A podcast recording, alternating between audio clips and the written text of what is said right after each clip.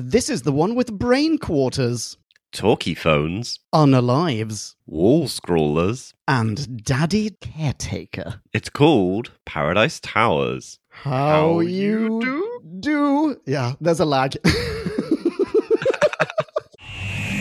We're embarking on a voyage all through time and all through space. Counting Daleks, Thalan, Ood, and the Cybertronic race. Sontarans look like taters and Silurians all have wonky scales. And the Doctor has a TARDIS. We're reviewing all his tales.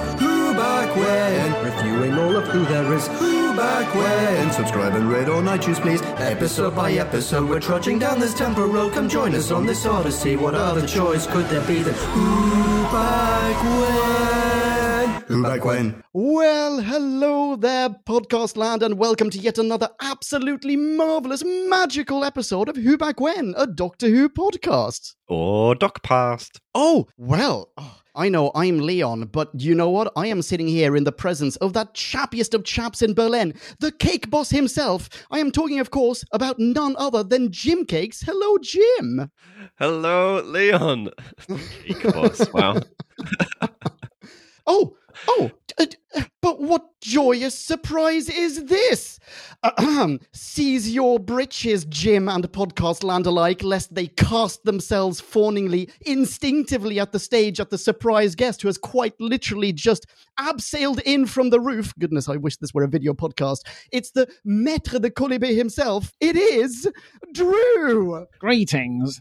This is co-host three four five stroke twelve subsection three. Hail Jim, hail Leon, hail podcast land, all hail. Oh, Oh, amazing.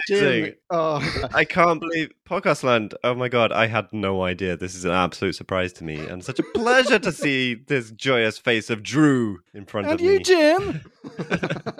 Nine and a half years in, and we can still surprise. That's right. the three of us are here. So, chaps, Paradise Towers, high level. What do you think? I kind of loved it. Did This you might remember be a much new about this from when you were a kid? Literally, uh, the only image I had was the weird yellow robot in the swimming pool, and it freaked the hell out of me as a kid. Oh. It's the most pathetic thing watching as an adult. Crabbot. It's great. It's Yeah. good stuff. what about you, Drew? Well, I think Jim doesn't need to regard this as a guilty pleasure now because now that we have a jury of three, we can gain a majority, two to one. I also kind of loved it. With heavy caveats. yeah, yeah. Interesting. Okay, well, how can I argue with that? Well, the thing is, I went on a journey with this one. Quite literally, I wrote my rating after watching this, and it was something to the effect of life is precious and I will never get this time back. And Oh, that was about a week ago. That was like five days ago or something. And I have thought about this episode since so much. And I have come to the conclusion I've already written a rating for this. And that rating is probably way too high because I've come to the conclusion that I also kind of love this. yay! Fantastic. Doesn't that mean we're not going I think we can rip it apart. Yeah. Yeah. exactly. I want to tear this episode a new one because it's great, but it's also dog shit. that said, I wonder what this episode is about. Why don't we summarize it in some sort of bite-sized chunk of what you call it? Who? Let's. Time for us to synopsize. Slurpify and summarize. So take a view and grab a brew. and listen to this overview, this free for all. we like to call a bite-sized bite-sized chunk of who. Bite-sized chunk of who. In a desperate bid to finally witness something of interest in the universe and enable her character arc to culminate in something even remotely meaningful, Mel B compels the Seventh Doctor to take her to a block of flats with a rooftop pool. The titular Paradise Towers, however, is less Pleasantville, more Heavenly Haven, and instead of opulence and leisure, our two time travelers are met with graffiti and grime. Residents of Paradise Towers include color coded badass lasses, cannibal golden girls, cowardly Rambo, and neo fascist caretakers employing oversized murder tanks as cleaners. Did I just say murder tanks? You betcha, because gigantic white death machines with nary a feather duster, but an abundance of drills, patrol the corridors in search of human vermin to feed to a pair of smoky neon eyes in the basement. Instantly separated, Doc and Mel B gung ho their way through this overacted dread prequel, team up with the least likely or deserving of locals, and or saunter into obvious traps. Wherever they turn, they're either assaulted by geriatrics, analphabets, or bureaucrats. Nowhere is safe in Paradise Towers. The noblest of goals propel them on their adventure, though, for Doc will not rest until he reveals the villainous architect in the crypt. And Mel really wants to go for a swim. Allegory in shoes. B Scout over. You are welcome. Aren't you just? Television has come a long way, hasn't it? Yes, Telly has come a long way. Perhaps too far. How so? Budgets? It takes so long to make anything. Everything costs like a million pound a minute, like building a motorway per mile, the televisual analog. Isn't it just cheap and cheerful what we have in front of us here? Is it cheap and because effectively, whilst watching this, I I felt like a child had put it together, as in an adult had written it. Lots of adults were participating in it, and then a child had gone action. Uh, cut, I guess. Whatever. I'm done. Let's not put any more effort into this. It's done. I think the vibe of it felt more to me like it was a play than television at a lot of points. I don't know if it was mostly the Kangs that gave me that vibe, but this whole broken down speech that's a little bit childish, a little bit just different mode of saying things. I don't know. It seemed like it had come straight out of a book into a play versus scripted for television. I don't know why. Oh, it's interesting that you bring that up. I hated their speech. And even now, after I've decided I might love this serial, I still hate their speech. I think I hate any kind of future sci fi that is sort of pseudo dystopian, where for no reason whatsoever, grammar has gone right out the window. Or just evolved in interesting, unexpected directions. That's not what's happened here, though. Someone forgot the word for dead and they did the best they could with the polar opposite. okay, let's start with the Kangs. Here's an introductory question about the Kangs. Is this the only generation of Kangs that's ever lived here? I believe so because the doctor says that their parents would have been the ones to lock up the great architect in the basement. yeah.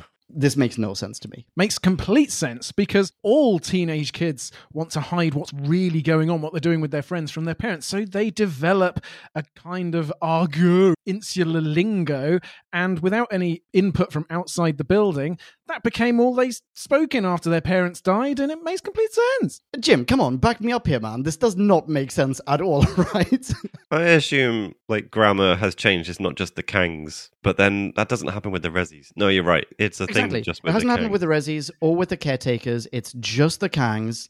They were old enough to speak English in order to modulate their English after their parents had left and what died in the war. Is did they all go to the war? Did they take their sons, regardless of how old they were, with them? But they didn't remember their names, so some of them are called Binliner and whatever else. Fire escape. Yeah. Fire escape? No, I feel like this does not make sense. They don't even know. Yeah, no, yeah, I don't get it. Also, where did their crossbows come from? I think it- the I thing get it. that is problem is the time frame, and that only comes in right at the end, and most of it is through this throwaway line of Doc saying, "Your parents did this. Your parents locked up the great architect." But I'm not convinced that it happened in, say, 20 years or whatever. It seemed like it, this is a more long process that's meant these little sub societies have formed. They've been cohabiting for decades and decades. Yeah. There's also a line near the beginning where the doctor says Paradise Towers won all sorts of architectural awards in the 21st century. So I don't know if Mel is from 1980 something,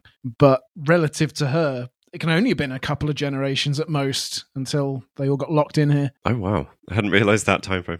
I I have a vague feeling in my head about the quality of this serial throughout the different episodes. And my journey basically was entrance to the serial, what the fuck is happening? Don't know if I like this. And then very quickly was just, you know what? Fuck it, I'm on board. And first episode actually ended, I was pretty damn impressed with what was happening. I was like, yeah, this is great. And then it went downhill every episode after that. And the big, big downhill was when the caretaker, uh, the caretaker, yeah, the caretaker, the, the chief caretaker gets turned into the robot great architect. And then it's just Oh, like, that was a downhill moment for you? hell yeah. I thought that was mesmerizing. I was so happy with that. That was a great move. Well, the act of it happening was fine, but then the performance of Richard Yeah. Briers and Richard fucking Briers just I don't know what uh, scraping the barrel of shit acting to come out with that. Who is Richard Briers? Because I saw in trivia that he is somewhat legendary and it was considered a really big win. They wanted a celebrity, so they cast him, but I don't recognize him. I know him pretty much exclusively, I think, from The Good Life. Drew, you must know him from some stuff. He played Tom in The Good Life. I think he was in The Monarch of the Glen in later years, in the 1990s to 2000s on BBC hmm. One. I've not heard of either of those two. Yeah, he was, He was pretty famous for a long time. He was the voice, or the narrator rather, of Roobarb and Custard. Oh, Leon. No idea. Absolutely no. Shaking my head inaudibly over here. Unavoidable, but so sad.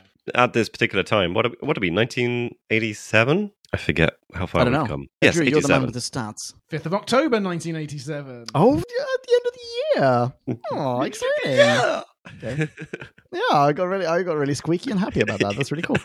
Interesting. Uh, but okay, so hang on. Sorry. So yeah. Jim, so you said that you didn't like his performance as. Mumm-Ra the Ever Living.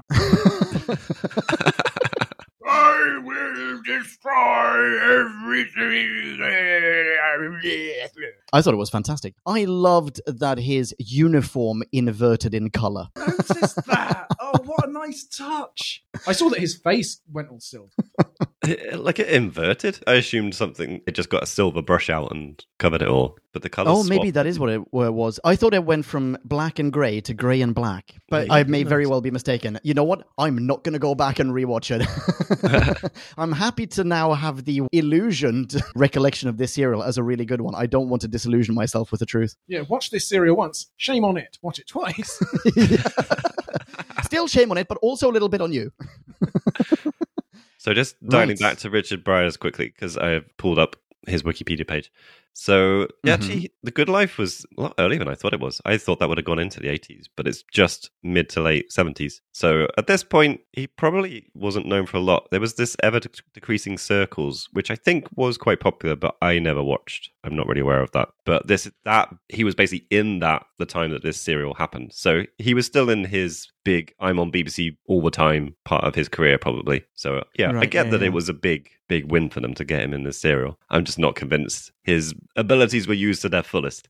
And apparently it is a bit of a trivia note that he ignored direction to on toning down that performance and Really? Oh, I love it. think it's bad. oh, well done. Mr. Briers, so big. Well done. I think it was kind of brave because he was known, as we've summarized, for gentle, middle of the road primetime comedy. And here he's playing an SS officer by way of 1984. Yeah. And then he turns into Mumm-Ra and his eyes are on stalks. Five minutes from the end, when Pex is leading him through the building, and he's saying, Are you scared, frightened? And he could not be overacting anymore. I have never seen anyone go that far. And it was so against type and against the director, against everybody's wishes. But damn it, it's what we'll remember. But, yes, agreed. But also, everyone is overacting is in this. He's, I would say, in terms of acting, I probably have the least problems with him his performance. no, there there are so many members of the cast who clearly could have done with an evening class or two. So what does it matter? Maybe he saw how his peers were performing and just went, "Fuck it, then I will too," and it fits in. It fits in really well. I think that can be said about him because he clearly has talent. But then you look at someone like Pex, and you're like, mm, that that might just be the absence of it. That overacting might just be someone overcompensating. It might be. I don't know. I've not. seen I didn't look him up on IMDb. Maybe he has a stellar career. I haven't looked him up either. I think Looking him up. why I am letting myself like this, and it does feel like I'm letting myself like this. Like it feels like there's enough about this that I should be shitting all over it and say it's a pile of crap. But I am mostly thinking, and this is what I took from it when I was watching it as well, that it's tongue in cheek. So all these bad performances are exactly what they're meant to be. All the weird dialogue is exactly what it's meant to be. But I am 99% convinced it's not meant to be tongue in cheek. It's meant to be serious and gritty and dramatic. Yeah, but you do also have a skinny, muscle bound idiot, but emphasis on the skinny, who bursts through a door Twice. twice exactly. They had only just fixed that door the second. All right. So that's another one of my questions. Oh. How do they fix the door? When do they fix the door? Who fixes the door? Don't know. I imagine that after he's burst through the first two times, they construct a spare door so it'll be quicker. If if on the second occasion they'd be like, "Damn it, that was our one spare," I'm sure they just cut that line. Right. Okay. Looked up Pex's other credits. Yeah. Here we go. And there's only one that follows Doctor Who. He played the gardener in a TV movie called An Affair in Mind and then disappeared from act. Yeah. Staying on Cool. actors Okay. quickly, because Mhm. we were commenting a serial or two ago on how we were collecting people from keeping up appearances. We got another one. Take it away. We did. Who? Ju- It's one of the Judy. Cornwell. She is one of the yeah the kind of head rezzie at the end after the two most obvious cannibals got Yeah. killed. Oh, she's Maddy. Unclear if she is a cannibal as well. I'm not quite sure. I don't think she is. I have a theory about this. Yeah. Yeah, she was. Was she the neighbor or something like that? I feel like she might have been the neighbor in Keeping Up Appearances. She yeah, I think I think they were neighbors. We previously had her husband, I think. He was the yes, exactly. The in- slob. He was the slobby guy. Yeah. I think I think that was her husband.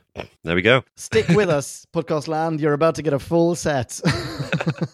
Well, we know we, we never get bouquet, do we? But we've got No, everyone else true. but we did have we had Mr. Bouquet on one. right. Yeah, yeah. Oh yeah, Really yeah, good. true. I meant I meant Mrs. Bouquet. And the slob, the guy who's always wearing sleeveless things on Keeping Up Appearance, he. Was wearing sleeves. His arms were covered in this. What range? this man is a true thespian. Right, okay. Right, we've got ping pong and your turn. I've only got one sorry excuse for an opening gambit. Did anyone, Absurd. did anyone else get bizarro Amy and Rory vibes from Mel being trailed everywhere by a doting Pex? Just desperately trying to impress her. No, I can't say I did, but I, I kind of get what you're going going for. Yeah. yeah, retrospectively, yes, definitely. You're right. Love it. Why did she let him walk around? Like, wh- wh- what what is their dynamic? What does she think of him? I'm pretty sure she thinks he's a fuckwit, but feels sorry for him. Yeah, that's crucial. Mel has compassion for this utterly pathetic man. There's also that really weird scene, though, where he has taken her, possibly inadvertently, to the Kang headquarters, Kang HQ, and they are speaking very, very loudly about what a coward he is. I think cowardly Cutlet, cowardly Cutlet. they even say he didn't dare go to war. Like he he hid or something when there was a fight. And Mel's reaction is one of sincerely looking at him, at Pex, and going, "Pex, is is that true? Say it isn't so." And he's like, "Yeah, it is." And and her react her follow up reaction is one of just, "Well." In that case, I'm sorry, but we can't walk together anymore. And she just heads off. And that seems to be entirely disjointed, as in that that doesn't tally with the entire rest of their relationship on screen. The rest of it is sort of he's he's a puppy who's just following her around. He's cute, doesn't really dare, whatever, wants to bark, doesn't really dare, bites, yada yada yada. But but so what is that? Is there is there for a moment? I feel I'm babbling here. Someone interrupt me. I feel like there's a moment where she is expecting something else from him and is really disappointed to find that he is not the Rambo character that he purports to be. I think I just hadn't remembered that. My memory surrounding that cowardly cutlet thing. you talking about at the end when everyone is sort of meeting up and stuff? I was thinking she actually was defending him at that point and was telling the Kangs to basically pack it in. I think Leon is talking about a bit where the blue Kangs come along and capture them and say, everybody knows about Pex's backstory. And he's like, really? And that's when she's disappointed. And then she would leave him alone forever, except she then falls straight back into the clutches of Tilda and Tabby and he saves her life and thus buys himself a second chance. Yeah, I think you're completely right about that. Ah. Was there an original intention to write them as some kind of love interest, maybe? She gives him a peck on the cheek. Could there be something there? Ooh, double meaning to the name. Oh, yeah. Thinking it was all about his underdeveloped pectorals. Yeah, I literally didn't realize his name had an X in it when I first wrote it down. It's like, oh, he's called Pex. Interesting. It's because he couldn't spell bicep. yeah. B Y S. Gotta fit an X in there somewhere. Biceps. yeah. How did how did he get this? Like he he appears saying he's gonna put the world of Paradise Towers to rights. Like how did he get this persona? Like he he decides not to go to the war, or he's on the Yep. way to the war and and then ditches it and manages to come back somewhere. I can't remember exactly how how that oh, happened. is that how he has the bullets? What is whatever it's called? The bullet belt? The Rambo sash. Exactly. A name Yeah. for that. I can't remember it. Is it a bandolier or something like that? Oh, I think it is, Jim. Well, so right. So hang on. So I interrupted you guys. So he's on his way to war. And then he he AWOLs basically, doesn't he? And he ends up on a ship coming back to Paradise Towers. I think that was the rough rough idea. But then he comes back, and is it just to hide the fact that he's a deserter that he makes this persona and identity that actually he's been sent here and he's he's meant to be protecting people or something. Or is there something else going on? I just didn't quite buy him popping up as hero and it all just being a show. It seems like a perfectly natural reaction to the psychological trauma inflicted on him by everybody's rejection of any purpose for him. He's already talked himself out of his generation's assumed purpose in the war. And so he's like, well, I'll, I'll prove it to these people. Like, however many times they say, I can't do anything and I'm just ruining the scenery. I'm bending the scenery while everyone else is chewing it. And I just sound like a local BBC radio DJ. I don't care. I'm going to win them over in the end. I've got one plan and I'm going to stick to it because I need to be myself. I need to be Pex. Right. i feel like we have to looking for complexity in Pex. No, this is this is the problem. I am trying too hard to look into things that shouldn't be looked into. But also, as a little side note, Drew, seriously, career in some kind of DJing is calling. Absolutely. So this guy, super cowardly, super strong. This guy could single-handedly have won the war. He's a, he, he vandalizes a corridor lamp and just bends it. Steel It's like a cast iron lamp, and he bends it over his shoulders. Just go like, "Hey, look what I did!" And, yeah, that's fucking insane. You're an X-Man. This is crazy. Go and win the war, you idiots. Yeah. I mean, I'm not Yeah. sure how, uh, yeah, how many battles are won by bending lamps, but you make a point, and I didn't really process this afterwards. At the time, I was just like, "Yeah, what the hell's happening?" But afterwards, I was like, "Yeah, what the hell was happening? Was that a prop lamp he had set up so he would look strong?" If he, wa- if he walks down this corridor with someone, he just knows, right, the second one down, I'll, I'll rip it off and unbend it. It's made of plaster. I read a bit of trivia about the casting of Pex, and it was that originally he was intended to be this actual muscle-bound chap. They wanted to they wanted to cast English Sylvester Stallone, English Arnold Schwarzenegger, but there was no one available on casting lists in the UK at the time with sufficient muscle mass. So they went the opposite direction and just went, actually, you know what? It could be kind of fun if we cast someone who is tiny, who is really just a skinny coward. They could have gone a lot further with that, though. He was mesophorum rather than a string beat. Was some definition to his. Absolutely, yeah. But it seems like little scenes like that, the bit where he bends steel or where he manages to rugby tackle an android ish fella, ah! soundbite, that must be, or they must be remnants of the original script idea when he was actually Schwarzenegger ish. Oh yeah, because the doctor tries it on with Mumm-Ra and just bounces off him and gets cuffed and then slammed into the wall over and over again. Actually, you know what? Pex pulls Doc off him at that point, and Doc gets knocked out by Pex throwing him into a wall as well. Yeah, very odd. That's an Yeah. actual directorial choice. yes. Someone went, make that happen on screen, please. Yeah.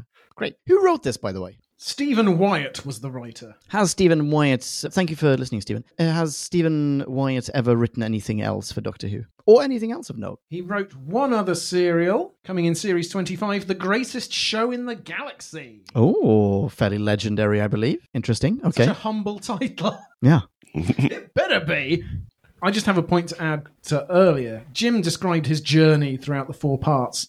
I found that part one was okay. Part two was definitely poor. Part three, I thought, was by far the strongest part. But then part four was something completely different. And so it was worse, but also it had that indelible Richard Briers' mummified performance. So yeah, that was my journey. Hmm. Yeah, I think because I couldn't I get don't on really board with remember. that performance, that's why the last episode is just really tainted for me. But that was the most tongue in cheek part of all. Well, yes, but there's tongue in cheek and there's tongue in cheek, you know. It's, really I'm I'm flummoxed by these reactions of yours. It- for me, part one was by far the worst one, by far, and hmm. the main reason for that was that I hadn't realized that this was not an actual serial. It was either farcical or it was a parody of itself, or it had just decided to go fuck it. The BBC is going to cut off our our budgets. Who cares? Let's just build a bunch of props and have a laugh. Whatever it was, it wasn't to be taken entirely seriously. And it wasn't until part two slash part three that I realized this. And I went, okay, I guess I can appreciate it for what it is, maybe. Yeah, I also really liked the Kang's charitably you'd call it playfulness with language. Like I like people messing around with the rules of stuff because I'm a proofreader by day. Something else in the evening, dabbling in the dark arts of messing around with rules. It seemed like great fun, but boy, were they annoying when they couldn't refrain from saying the same thing 25 times. Like, Red Kang's the best, Red Kang's the best, over and over again. Scaredy cat, scaredy cat. yeah. 10 times too long. And When it divulged into just sounding like a playground, that was weak. But I think what I liked about the first episode, but while it took me a little bit to warm to it, was it suddenly just kind of seemed, you know what? They're doing this, they're sticking to it, it's consistent, I get it. And sometimes we don't get that in a lot of classic serials. It's like this random thing happened, and then this random thing happened, and it's like, who the fuck are you? What are you doing here? But actually, I feel like as bonkers as this serial is, it all because it's not obviously a bottle episode, but it's contained in this one environment. It makes sense that there are just these little dis- disparate groups. There aren't many of them. It's not like a one village, one planet thing. So a load of the cliche bad things from sci-fi in general, but particularly classic Who, kind of went out the window, and this turned into a more contained and weirdly structured serial. And I think this is maybe where I get the kind of it feels like a bit like a play idea because obviously there aren't that many sets. A lot of it is cleverly done with, oh, here's a gangway up here. We're looking down on this other set. Like we've made a split level set just so that we can film things a bit differently, but we haven't moved anywhere. And it's like, I think it was actually quite well done in that regard. Hmm, Okay, I agree. If it's consistently internal, it must therefore be internally consistent. and it was batshit crazy, but they committed. Boy, did they commit. Hell yeah. Right, I'm going to segue off one thing that you said there, Jim, to another one of my introductory questions. You said this isn't a one village planet, which is what we normally get in, in Doctor Who, actually in sci fi in general. But does anything actually exist outside of this tower block? I didn't pay enough attention watching the brochure vid, to be honest. I guess it could just be an empty planet. I don't know. No, but in general, in this serial, does anything exist outside of this tower block? There, for some reason, neo fascists have been allowed to take charge of this thing using tanks and shit. The police aren't rolling up and going, seems like people are going missing. Maybe we should investigate this. No one's going, this place is a hellhole. We're going to move next door. So, for all intents and purposes, this could be a one tower block planet. That's my point. Yeah, I don't know. I guess they were trying to set up that everyone's left for this war. So even if there are things outside, maybe they're empty. Maybe there's a similar tower block three miles away, which has a random group of people in, but it, they're not being killed by cleaners. They're just living with the resources they've been left with. I don't know. I felt like it didn't matter. I didn't care, weirdly. Okay. All right. Fine. Yeah. Cool. Great. I think all possibilities are on the table. Either the planet has been ravaged to nuclear wasteland status, orphan planet, but for this one tower block, or maybe they just haven't quite got around to it. It looks completely abandoned from the outside. There's no sign of life, but maybe the population's too small to necessitate refurbishing it, and they're like, ah, I will get to that eventually. But No, whatever. Okay. Everything we need is right here in Paradise Towers. Maybe this is why the well, I would caretakers argue not. cling to the rule book so much. It's because they know there's nothing else. There is no other authority. They're it. And so they have to, They are the law. yeah, they have to abide 100% by the rules they've been given. Otherwise, all of society breaks down and they're to blame.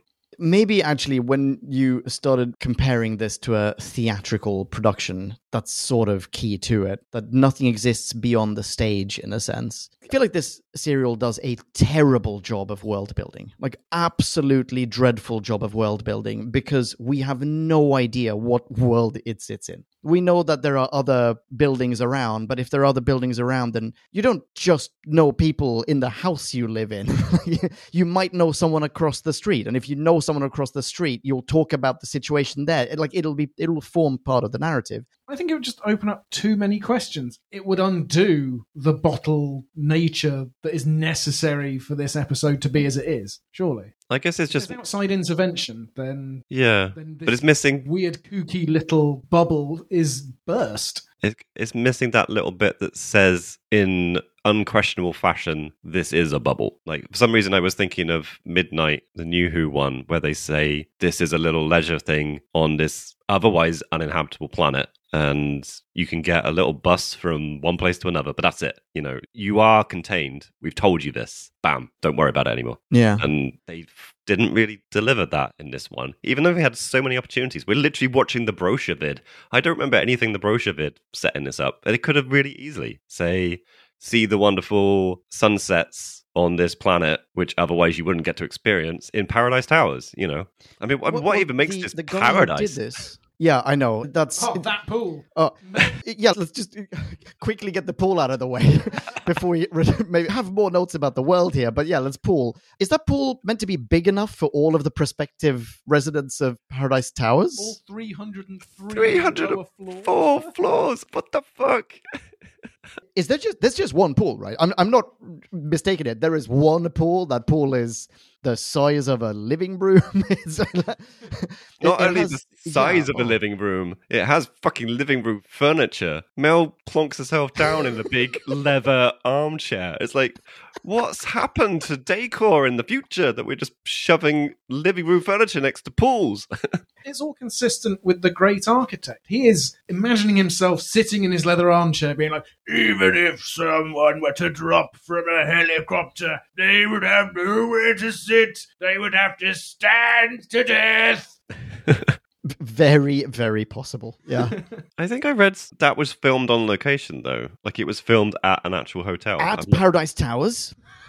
Elmswell House is the name given. So maybe it's not somewhere that's kitted out with furniture. But why don't just film it at an actual pool, for Christ's sake? Yeah, I don't get it. Well, I was going to say before about the other parts of the town. So the architect has been credited with building lots of other stuff in this particular world, on this planet, I'm assuming. "Oh no, he was No. famous across space." Across space, fine. The bridge of perpetual motion is one thing. I really want to know what that looks like. And some city that was Miracle City. Miracle City, he started murdering people who moved there because he wanted it all to himself. So he built other places. Other places do exist. Other people must have lived there until he killed them. Yeah, anyway, yeah. I was going to say if everyone who lives nearby has been killed in the war, for example, has the doctor just taken them to the wrong time? Taken who to the wrong time, Mel? Him and Mel, yes. Why does he take them there and go, oh yeah, shit, there's a war. There was just a war. Now is not the right time to come here. He has no idea that this has happened. I guess this is a big question for why they end up in the places they end up at the time that they end up. Because most of the time, when the TARDIS lands somewhere, it's not a great time to be landing there. There's normally some shit happening. Yeah, that's true. But normally he does also know, or they also know more about history, you know, the local history. Hey, we're going to this place. Somehow she found out about Paradise Towers, right? So he must know what Paradise Towers is. I would assume that the doctor would also go, yeah, Paradise Towers, that place that was in a on a really nice planet up until a nuclear war wiped it out. Let's go there beforehand or whatever. Yeah, I guess maybe the war is missing from the databank somehow. The Doctor is under the illusion that it doesn't matter when he rocks up. It's paradise from day one to its ultimate decommissioning. Cool. You mentioned talking about the motivations of the architect. I can provide some insight. Please do. At primary school, in years three and four, we had a great big bucket of Legos, and all the kids would play with it. But I developed this weird fixation with it. I started making all the Legos into this, and I know it should be Lego, into this giant tower. I'm not joking. It was basically Paradise Towers. But the joke was those tiny little two wheel pieces that you put on like wagons. I would put those on the bottom of the tower. And the joke was that, that this was an incredibly unwieldy, enormous car. And I made it in this, ju- this completely featureless block, exactly like this is. And if any of the other kids messed with it, I would get really territorial and shoo them off it because I was basically mad autistic. And that's all this architect is. Poor lamb. He's just a bit neurodivergent. He's he's a he's a serial murderer. I just want to put this into context. He's, yeah, I- I'm sure it's really comfortable up on that high horse, but seriously, this dude kills a lot of people. Yeah, and somehow at least alludes to wanting to eat them. He's very hungry. He wants to. He doesn't try to take over other bodies. He just consumes them somehow. Yeah, maybe give him a break, but don't give him that big a break. Is what I'm trying to say. Further than I did, but I didn't have that opportunity. Who's to say? There, but for the grace of God. So, how did he end up being digitized in the basement? This is yeah. This this aspect of the plot I am very unclear of because apparently the Miracle City shit went down and everyone was like, "Oh, bad great architect, don't do that." And he fled across the galaxy, popped up again a bit anon- anonymously, even though he's still calling himself the great architect. And everyone's like, "Oh, you're the great architect. That's nice." But then he finishes this. Something happens, and then everyone goes, Oh, wait, you're a murderous bastard. We should somehow take you out of your body and imprison you in the basement. Right. Yeah, because at some point they're like, "You promised," and he's gone all megalomaniacal. This rubbish. And yeah, then they put him in a, a subterranean bin. Why not just either put him in prison or cast him into the nuclear wastelands or, in fact, kill him? Dude, there's a war on. This is the best option available. It's practically Wait, a the best option available is to digitize him, build giant neon eyes for him, put him in charge, like connect him to a giant computer next to a thing that transfers his consciousness into flesh. There's got to be an easier option. Uh, he, he's built a tower at the top of which you are really, really subject to gravity. Chuck him over the edge, problem solved. We don't know how big this planet is. Maybe that high up, he would just float. He'd be in the planet's, I don't know, exosphere. The water is subject to gravity as well. Mel swims around in it a little bit. The That's true, that's true. robot crab is is having a blast. Yeah. there. Damn you, physics! None of us can hazard any kind of guess as to in what form he is. This neon, what, what are they like? Frogs? Eyes? Sort of reminiscent, just going hungry over and over again. Hungry, hungry. That was a thing that went on a bit too long as well. He was one hungry, mm-hmm. hungry hippo. Yeah. The thing, like, I didn't mind that there's this thing in the basement that wants to eat people. It's like pretty standard fare.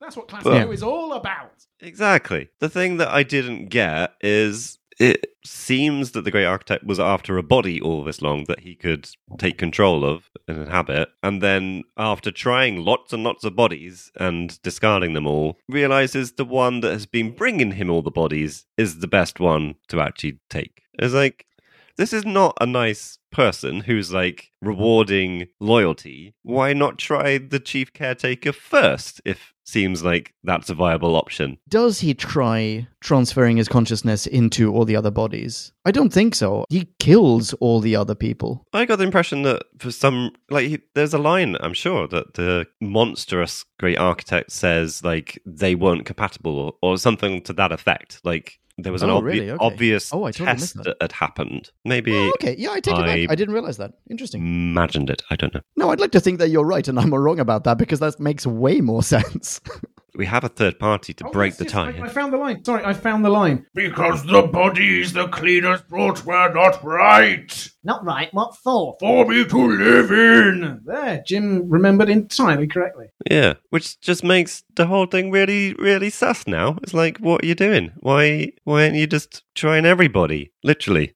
Well, I imagine the chief caretaker's the Hmm. Nice one. last I like- resort because he's the only one who's. By the way, what is this weird relationship? This my my pet Oh, daddy. Daddy's brought you another morsel. like, where, it must be in the rule book, I suppose, that the chief caretaker would follow the regs and find this horrific thing in the basement and be like, yes, the logical thing is to feed you as many people who live here as it takes. rather guess so. letting you die. Because what and who are you? So, that, but that implies the great architect wrote the rule book after he was turned into a disembodied thing, oh, yeah.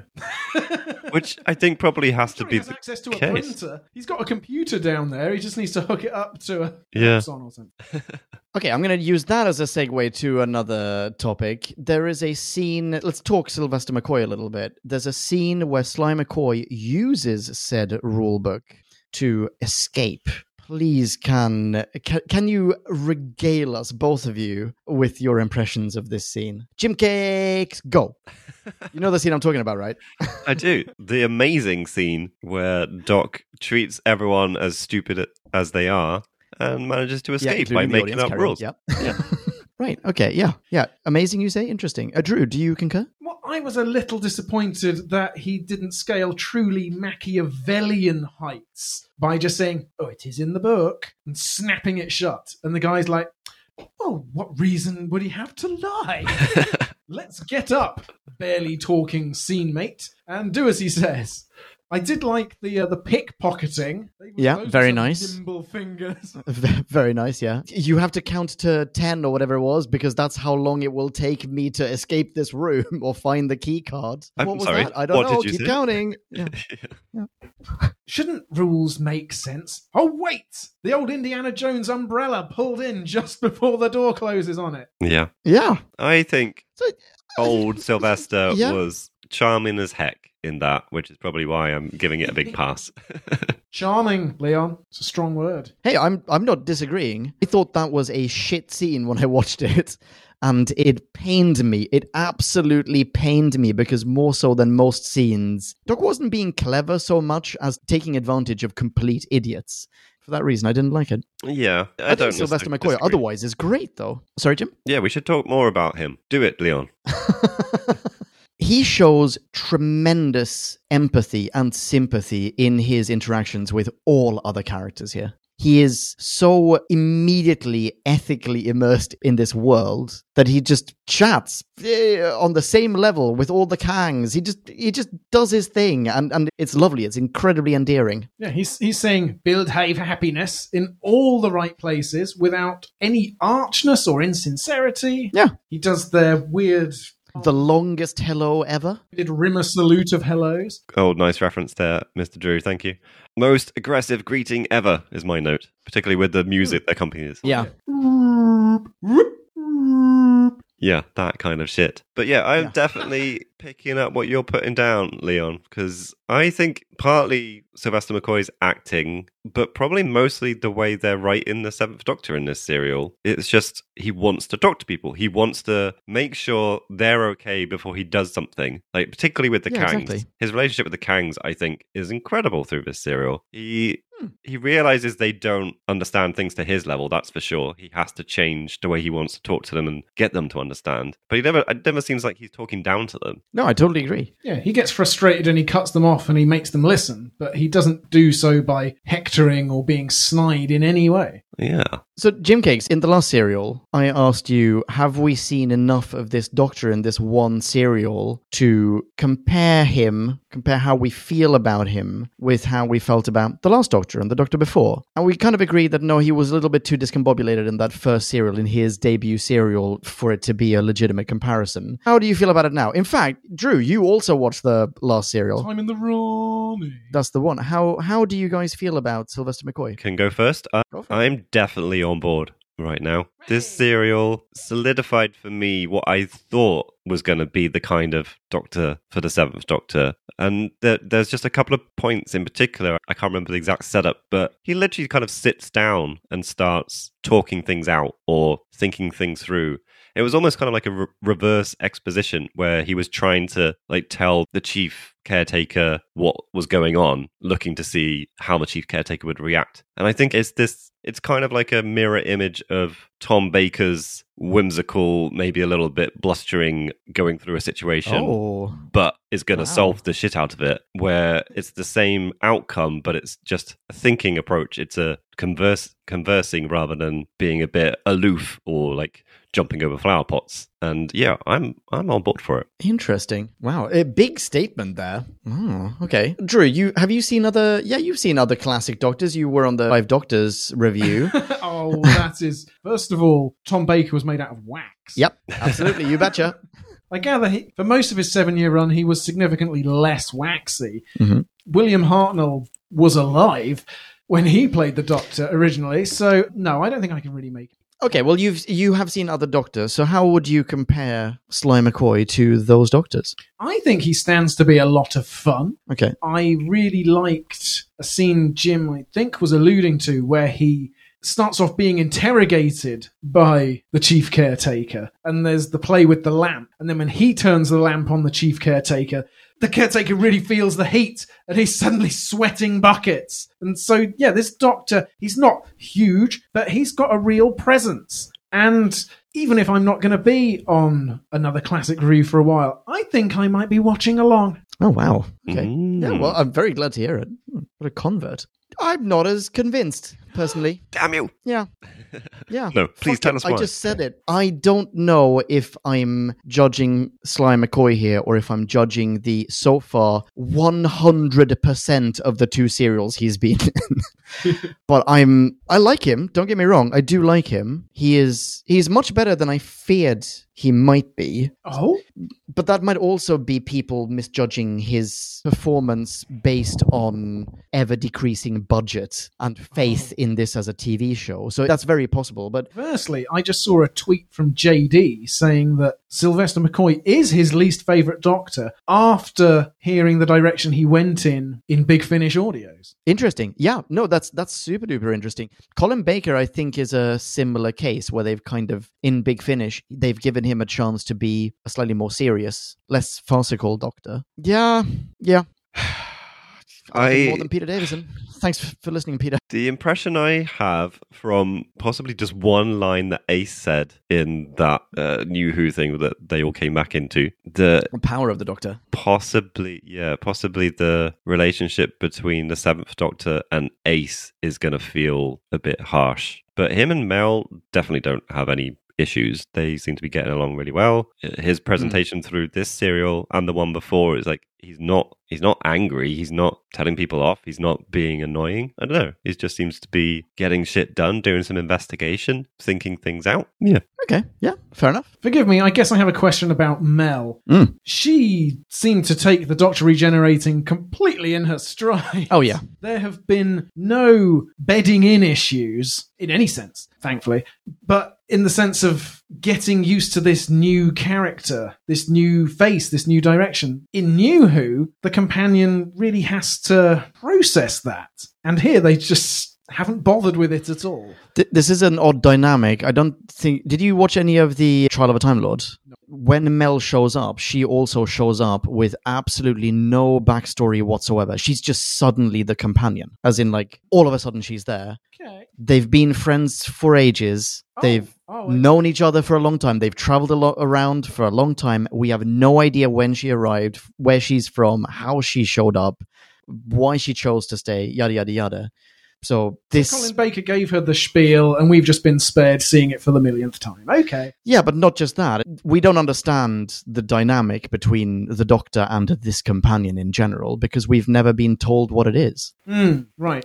Maybe that's why I didn't perceive a, any particular depth to their interactions, like at all. He was quite happy to see her again after being split from her for three parts. How do you guys feel about Mel in general? How do you feel about Mel? She's still a bit up and down for me. I kind of, uh, yeah, I kind of like, like I said b- before in previous serials, she's got quite a gung ho attitude. She tries to do stuff, but either the plot doesn't let her, or she gets captured, or I don't know, just it never kind of pays out in the same way that, say, Leela would have just gone and knifed someone and it would have been job done, you know?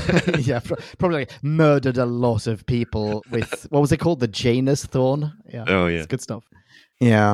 Uh, and And yeah, she's still screaming constantly. not nearly as much in this one. I think there was just one cliffhanger scene where she's screaming because she's about to be eaten by some old ladies. You would scream, to be fair. Yeah, there's a pitchfork aimed at her breast. Yeah. How do you feel about her, Drew? I feel like there have been worse companions. Okay. New Who, even. I'm not really perceiving much of a core. I think Bonnie Langford is game for anything any script can throw at her, apparently. She turns up and she smiles and she sounds peppy. Mhm. But yeah, I don't know who this person is. Yeah. Is she a fully formed person at all? I can't say. What's Leon We, we didn't get to see any of. Well, oh, I hate her. Uh, Oh dear.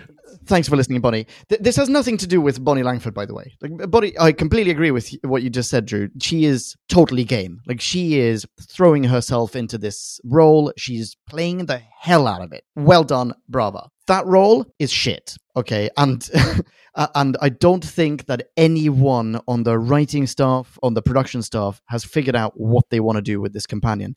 She is constantly screaming. She is constantly doing the damsel in distress shtick, but at the same time, she's trying to be gung ho, but she's not quite. They haven't figured out what her strengths and weaknesses are. She had a couple of talents that were highlighted in Trial of a Time Lord that were at least at least one of them. No, I think possibly both of them were alluded to in Time and the Rani, namely that she has perfect recall, which never Yeah. comes to bear here, and that she is a computer expert, which never factors in. I'm laughing at the irony that they forgot that she has perfect recall.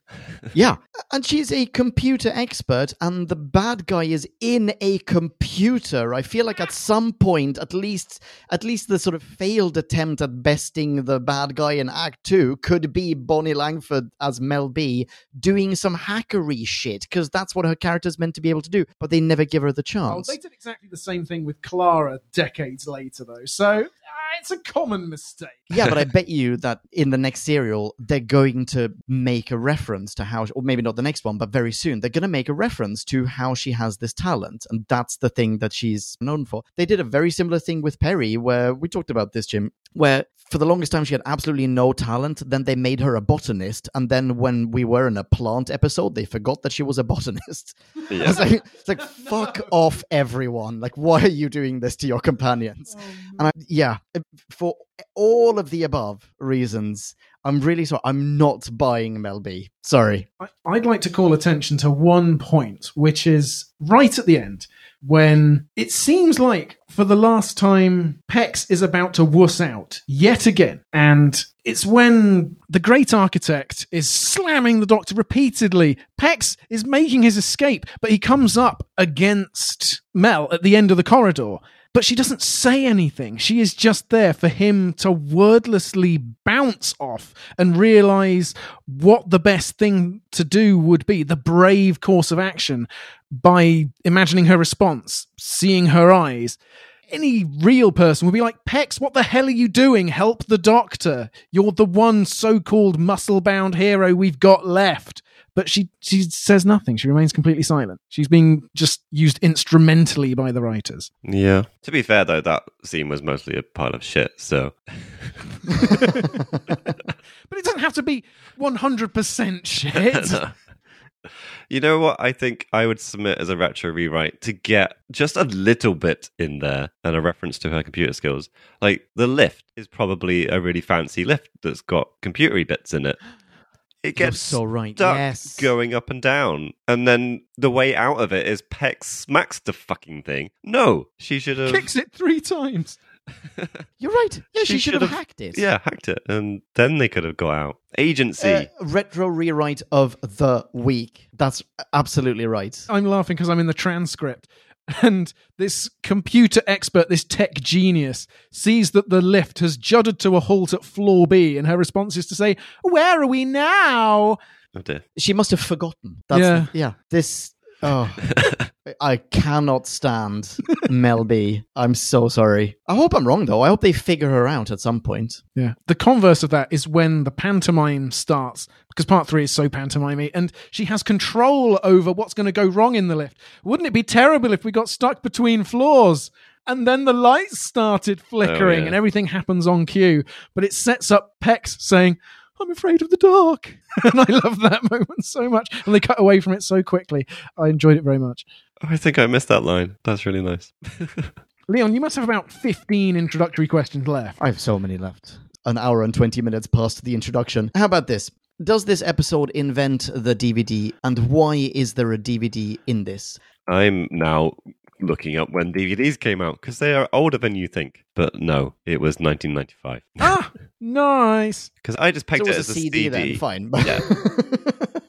It's a CD, which oh. CDs had been around before 1987, that's for sure. But I, You got the occasional low res shitty short video on one. yeah, I enjoyed seeing it. I felt like that was a proper. Oh my god, we're we're so in the 80s. It's a fucking CD now. Look at technology advancing in front of my classic Who watching eyes.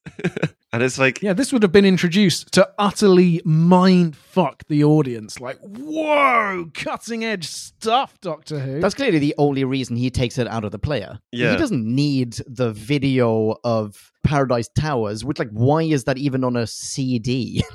but he doesn't need it. He absolutely does not need it, but he takes it out in order to flash it in front of the camera just to go, fuck you, with the BBC, we've got this technology. It's great.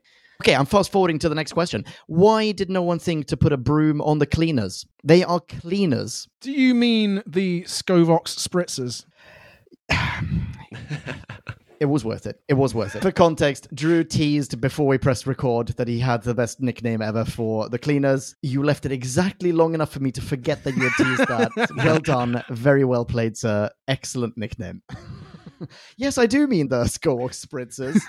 We don't know what they have on their undercarriage. Uh, why do they have a drill? do they need a drill and a circular saw? The claw I kind of get because it's like, hey, I gotta pick up. Uh, some someone's been littering. I'm gonna pick up this Starbucks cup, whatever. But yeah, are they mining vessels? No. Maybe they clean up unused residential property from time to time and have to just knock it all down and build it again.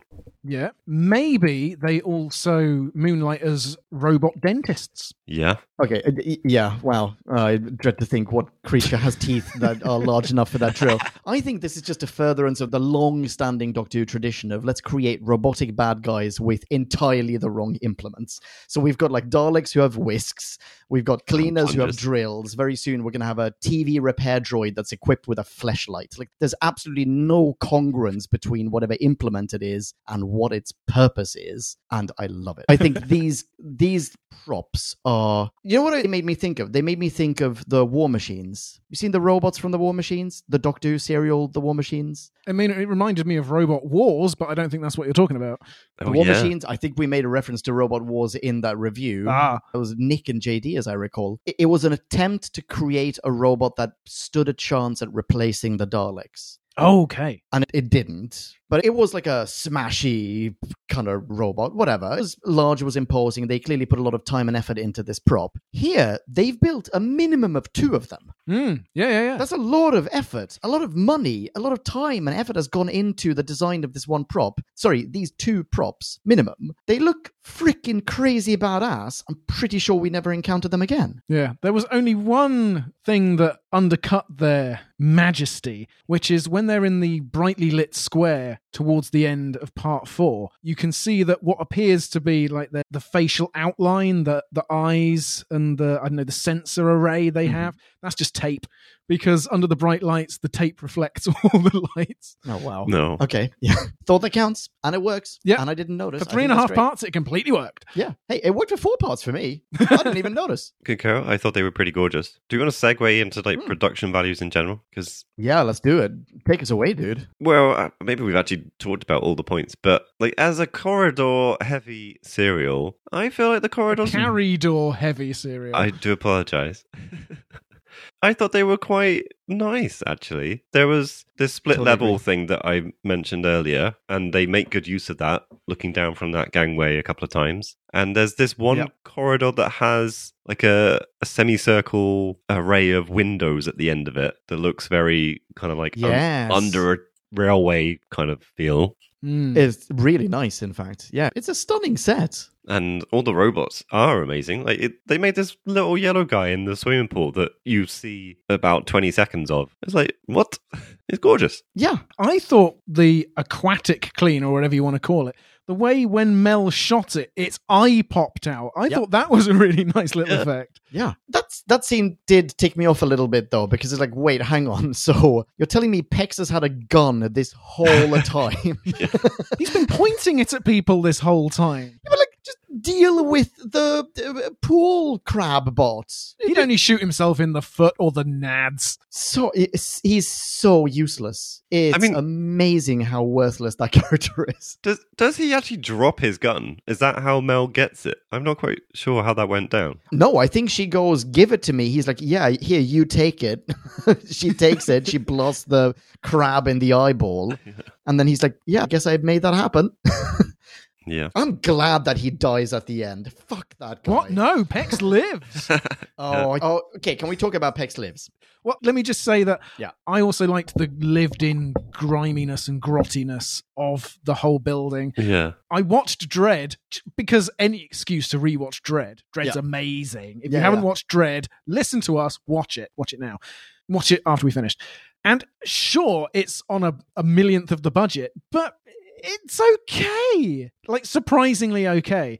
I could imagine that it doesn't even have to. Wait, to sorry. Dread is okay. No, no, Dread is brilliant. I mean, Okay. Paradise Towers, for what it is and the money spent on it, it's okay. Yeah. And I could imagine that, forget about a war raging outside. This is a tower block in the north with five more years of Tory government waiting for levelling up money to finally reach it. That's exactly what is put on screen. It's realistic. I, I totally get it. Uh, I'm with you, man. Yeah. Pex lives. Pex lives. Yes. I'm assuming that Pex doesn't live, and that he is now he's turned into a symbol. A cult figure. Yeah. There will be a Pex in every generation. Pex now embodies the spirit of revolution. Do you know what really ticked me off about that, though? How could they tag the wall that is right next to the TARDIS, like right behind the TARDIS, in fact? That's, That's the one place they couldn't do it. exactly the one place they couldn't. I didn't like that. But as uh, as these things go, sure, I'm I'm I'm very happy that he turns into a symbol. I think it would have been nice if Doc had come back out of the TARDIS, given everyone a an English grammar book, and then gone back into the TARDIS. But Pex is what we get. Pex is what we uh, deserve. Maybe As No? a pedant, I want to attack your pedantry and feel and say that go for it. there was enough room to walk around the TARDIS where it was parked. It wasn't up against the wall. Okay, all right, fine. You play that game, Jim Cakes? I get it. All right, fine. Fine, if you're going to resort to facts. I don't know if that's a fact. I would have to watch it again to see. I think you're probably right. Actually, I'm sorry. I am being a pedant. I apologize. Okay, I'm fast forwarding to the next question here. Keeping this going. How do the Carador phones work? Because no one seems to press any buttons on them. yeah, thought control, man. Future, innit? It's just a constantly open line. Someone's To left, everyone? Someone's left a phone off the hook somewhere, and so yeah, they can all just cock an ear whenever they fancy. I'm, I'm gonna, Party line. I'm gonna, I'm gonna chalk that down as uh, insufficient, if you will. But fine. I've got more questions, but anyone's welcome to jump in. Well, there was another film this reminded me of slightly. All right, here we go. Have either of you seen Delicatessen? Yes. Are you saying that because of the obvious cannibal ladies? The obvious cannibal ladies, they all live in this building. It's claustrophobic. They're, they're dark, all- dingy. Yeah, it's a sort It has of insular, isolated society. the troglodytes are basically the Kangs with their stupid names and elaborate secret handshakes. I've forgotten about them. the trogl- yeah, the troglodytes are the sort of underground revolutionary movement. Oh, yes, yes, yes, of course. and they do all have stupid names, and they do have like patty cake, patty cake goings on when they greet each other. Hmm, okay. So There's Jean Pierre Jeunet may have been a little inspired by this. I wonder if it's possible. It would fit the time frame. This was 1987. Delicatessen was 1991. Wow. There's antics with waste disposal. So this is around about the time that he is writing it. just before he starts writing it, perhaps. Well, who knows? He probably wrote it and then spent several years trying to get it into a production Yeah. company. So yeah, interesting. That's that's a very that's an interesting comparison. I wouldn't have made it myself. That's that's great. Yeah, yeah. Also, it really reminds me I want to rewatch that. She could have Mhm. gone a fucking Jeunet binge Mhm. that possibly culminates in Alien 4 Resurrection. Interesting. Okay, yeah, cool. Was Mel wearing a swimsuit underneath her dress all along? And is she now wearing a soaking wet one underneath her dress still? No, because you're 100% dry if you dab yourself with a towel. Okay. Yeah, So- I'm, I'm sure oh. she just screamed herself dry. Does that mean that she was wearing a swimsuit before, or is this just like an inexplicable cut to swimsuit? Plenty of people wear their swimsuit underneath their clothes on the way to the pool. She just didn't expect it to take as long as it I suppose did. that is a fair point. She knows that she's going to a pool. Yeah. Yeah, that it, take it back completely. Fair enough. Okay. What I would have liked would have been for Tibby or Tabby or whoever to thrust the pitchfork at her chest, and there's some logo Flotation device. on her swimsuit or something, and just clangs off of it. Yeah, or the flotation device pops. Yeah. Okay, a Timmy or Tabby question. Why don't the Golden Girls just eat the other lady? Maddy, Yeah. that's not the done thing. You can't have intra-rezzie cannibalism. Cannibalism is already intraspecies gluttony, gastronomy. Uh, W- uh, is is it worse if it's also your neighbor? Oh, yes, it would just be uh, taboo and not at all cricket. Yes. Because it seems pretty clear that she is not herself a cannibal. There's that odd. In, in fact, I wonder what she subsists on in general, because there's that one scene where she pops around and I can't remember what bones are on a plate. There are like leftover bones. Oh, that's my favorite part. You've you've forestalled my favorite part segment, which is when Maddy says, "People just don't vanish, do they?" And Tabby says, "No, no, of course not. There's always something left behind." That's right. And she Puts covers. napkin over it. Exactly, yeah. So she covers her plate as though she has something to hide, meaning Maddy isn't part of this thing. No, she isn't. And later on, she's like, "Other residents did this awful thing, but we're the good girls. We're the good golden girls." So yeah, I think you're on track there. I Mm-hmm. don't necessarily disagree, but I feel like there's wiggle room because I'm sure she says something like like all the rezzies have bad, some were worse than others. And I wasn't sure if it's just like they were doing it too often, but all the rezzies had done it. I understood that as meaning we're bad for being bystanders and not protecting you or saving you from being eaten by the bucket load. Yeah, also tracks, I suppose. Either way you cut it, Hmm. Maddy does not have clean hands either. I wonder where all the comestibles are coming from in general. we get when- to see them eat a rat at one point, or they have a rat skeleton. There is an establishing shot at the beginning of parts two, three, and four where you see the outside of the building, and it's mostly a silvery glass edifice reaching up into the sky. But I think there are t- trees or some sort of vegetation dotted around the top, so it's possible that on some upper levels they are growing things. Okay, that does explain where they get tea leaves and basil from. Yeah, okay, yeah. fair enough. I had a problem with the Kang accents, and this is just a generational thing. They Mhm. all sound like they've graduated from RADA last week. They're supposed to be yobs, but they all have this underlying gentility, this RP bred into them. They sound like Veruca Salt from Willy Wonka and the Chocolate Factory. How- However much they try to be common, they're unfailingly well spoken, even if they're saying silly words like unalive and no outgoings. Well, I have two things on this. Mhm. Firstly, to get it out of the way, and because it's happened twice, I find it so interesting to hear unalive in this because it's becoming a very popular phrase at the moment, or has been for a while, Oh? because of a, a skewed misunderstanding, or I don't know what it is exactly. But people think if you say someone died, or death, or anything along those lines on TikTok, your video gets taken down. And so they use the word unalive unabashedly. They left, right, and center Amazing. Oh, substitute. Amazing. And Right. it was so interesting seeing this pop up in a, a Doctor Who serial of like future speak. And it's like, shit, they got it right.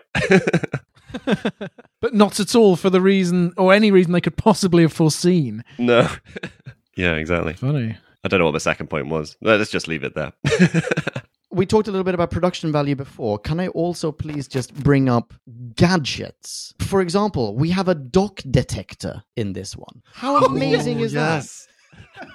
Is that not just like the most amazing gadget you've seen on Classic Who to date? And it's in the same scene as some sort of laser welding device that they use to cut off the door. It's terrific. It's got a little iPad on there with a picture of Sly McCoy. It's a great idea. And it's so obviously a picture. Like, I don't know what they had done, but it's the highest quality sticker that I've ever seen. It was insanely good. Yeah. Dang right it is. I knew there was a printer in that basement. Exactly. It's the Red Dwarf Red, Red, Red Alert bulb. It's like, oh, you need to scan for someone else. Wait, Yeah, we yeah, just have to go and print out another picture. Hang on. Right, final thing, Jim Cakes. well, my final thing is trying to tap into seven year old Jim, I guess, and decide whether or not this is a scary serial. And I think it probably is. I think this is creepy as hell. Hmm. I think the number of times you Yeah. see legs sticking out of the bin being dragged by a cleaner, Mm. Or like a cl- cleaner claw coming through to grab the cannibal rezzies. Like there's lots of lots of kind of snatching, like horror elements. And the pool robot, as cute as it actually looks in reality, I still think that's quite a scary concept of you being attacked while you're in what seems to be the safety of a swimming pool. And I feel like, yeah, this did did some scary horror shit quite well. Nice. Oh, if Kid Jim could see you now. Oh, And the way that they made the outwardly harmless, lovely, cuddly old ladies stone cold cannibal killers, Yeah, that'd make you think twice about going over to your granny's next time. exactly. Because, like, well, clearly appearances mean nothing. This is kind of like the Moffat stuff that he, he always taps into is like make the everyday thing scary, like Blink with statues and lots of other things, I'm sure. And I think, yeah, there's an element of that. You're right, True. Yeah. Also, Sylvester McCoy sells the hell out of being throttled at the end of part three. His tongue is going. Ah, ah, ah. That's that's a pretty horrific image. Yeah. And the whole, the great architect turning the chief into a robot. This is the other thing that freaked me out as a kid, which is Superman 2 or 3, I forget, where there's a baddie that gets turned into a robot. She gets sucked into a machine and all the wires are Oh, like yeah, yeah, pulling her in. We talked about this before on the podcast somehow. oh yeah, yeah. This was clearly a traumatic event Yeah, in yeah. your childhood. and I feel like the same thing is happening when the chief gets turned into a robot. It's just yeah, lots of lots of horrific stuff. Tick. yeah. Tick indeed. Well, with all of that said, how about we try to somehow numerically score this? Sure. And now it is time to rate this. Did we love or hate this? Bing bong, bing bong, hey la la la la la. la. Ratings. What ho, podcast land, and welcome to the hour review section of this podcast episode. And I have the delight and honor to reveal that Jim Cakes lost the fingertip on tip of nose game. So, Jim Cakes, take it away, please. Yeah, I think it's slightly unfair when you guys are in the same room together and there's lag on the connection, but whatever. I'll go first.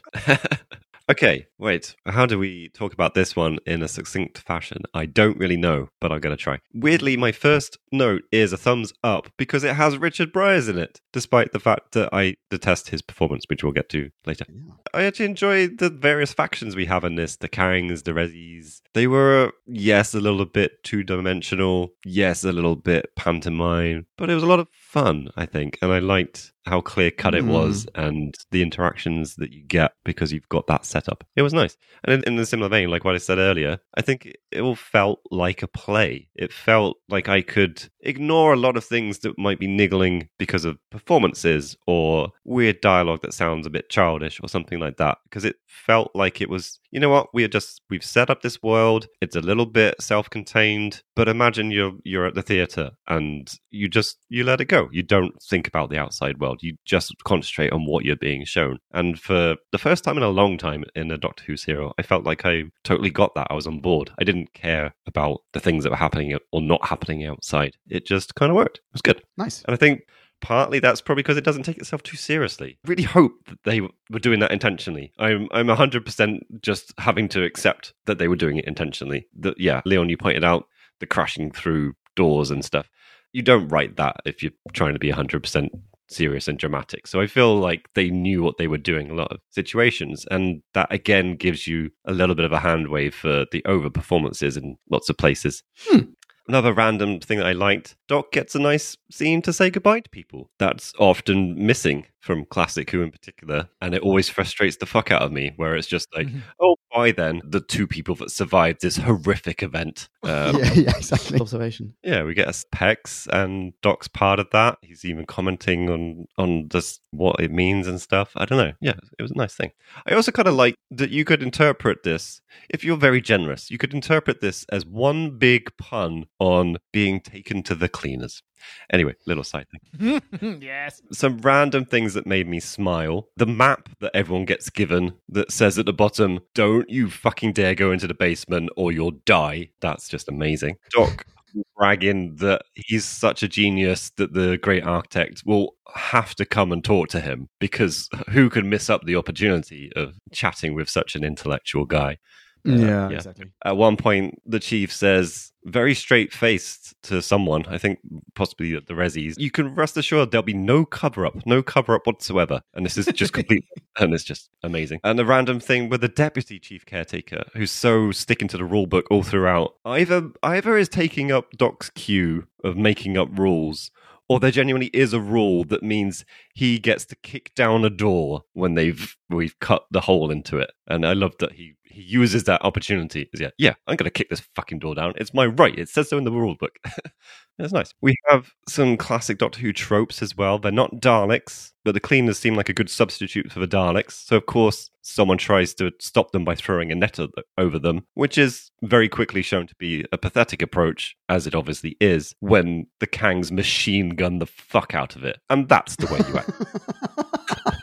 it's not all great, I grant you that. The Mel and Pex show is pretty dull and awful. Mm. The overacting is, yeah, it's killing it in a lot of places, particularly for me, Richard Briers, when he turns into robot. Great, great architect. but it. you know what?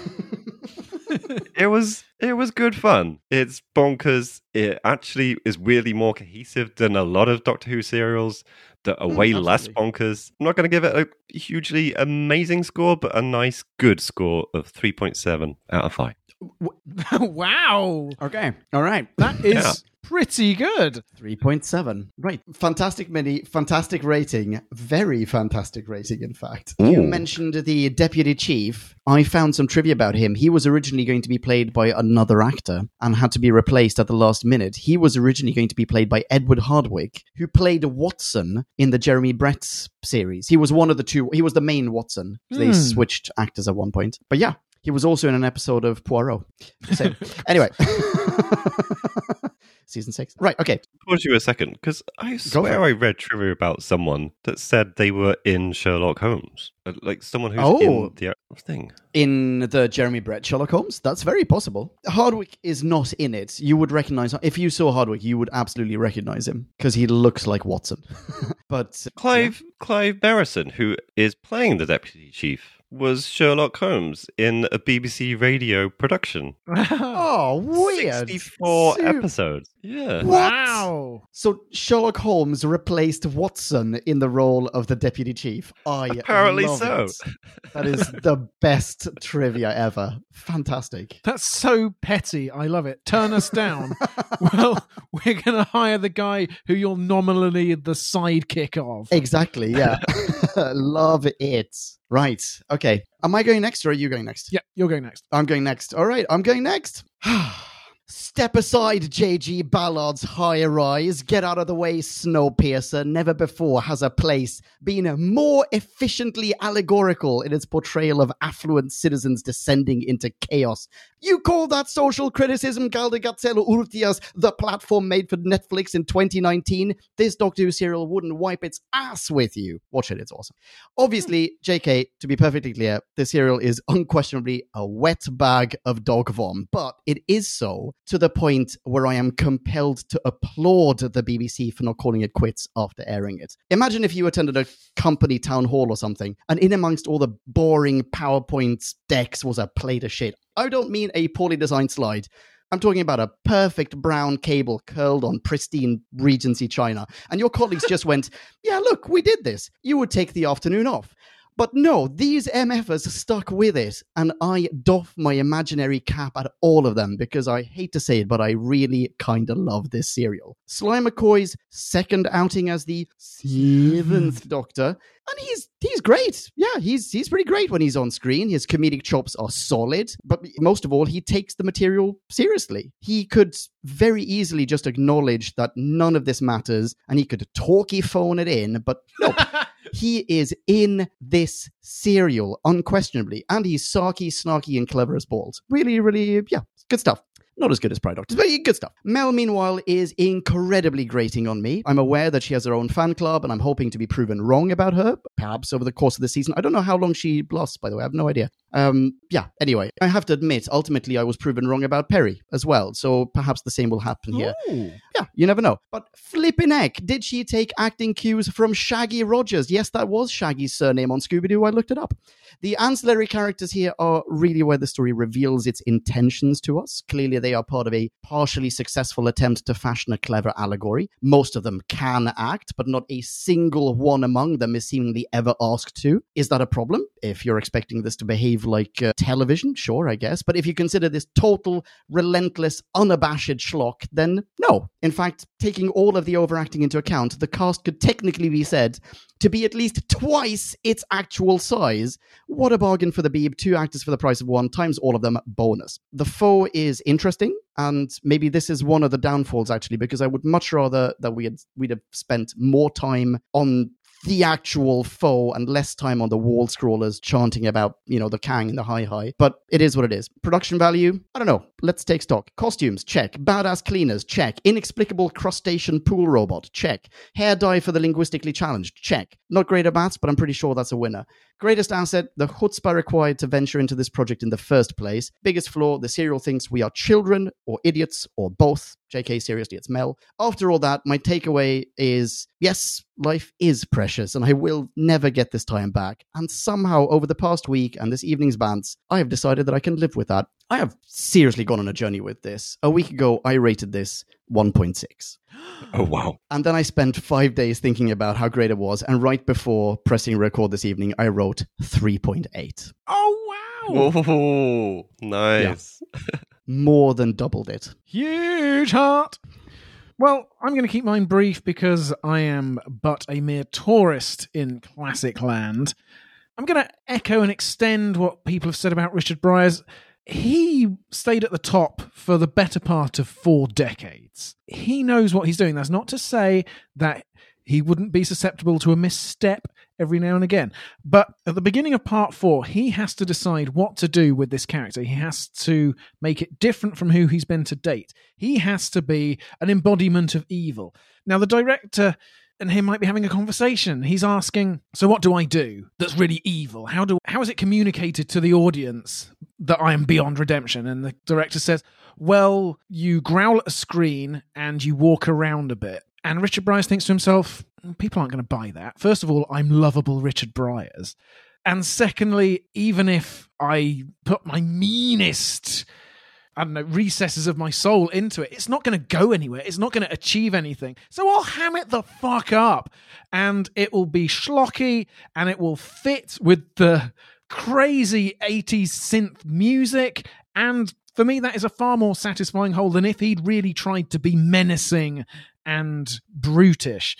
I liked the music in a way because it's so not what people did before or have done since. It's very of its time, but it is balls to the wall with its batshittery like the rest of this. It's alien. You go to Doctor Who expecting something you don't get anywhere else. This episode delivers that and then some for an hour and a half.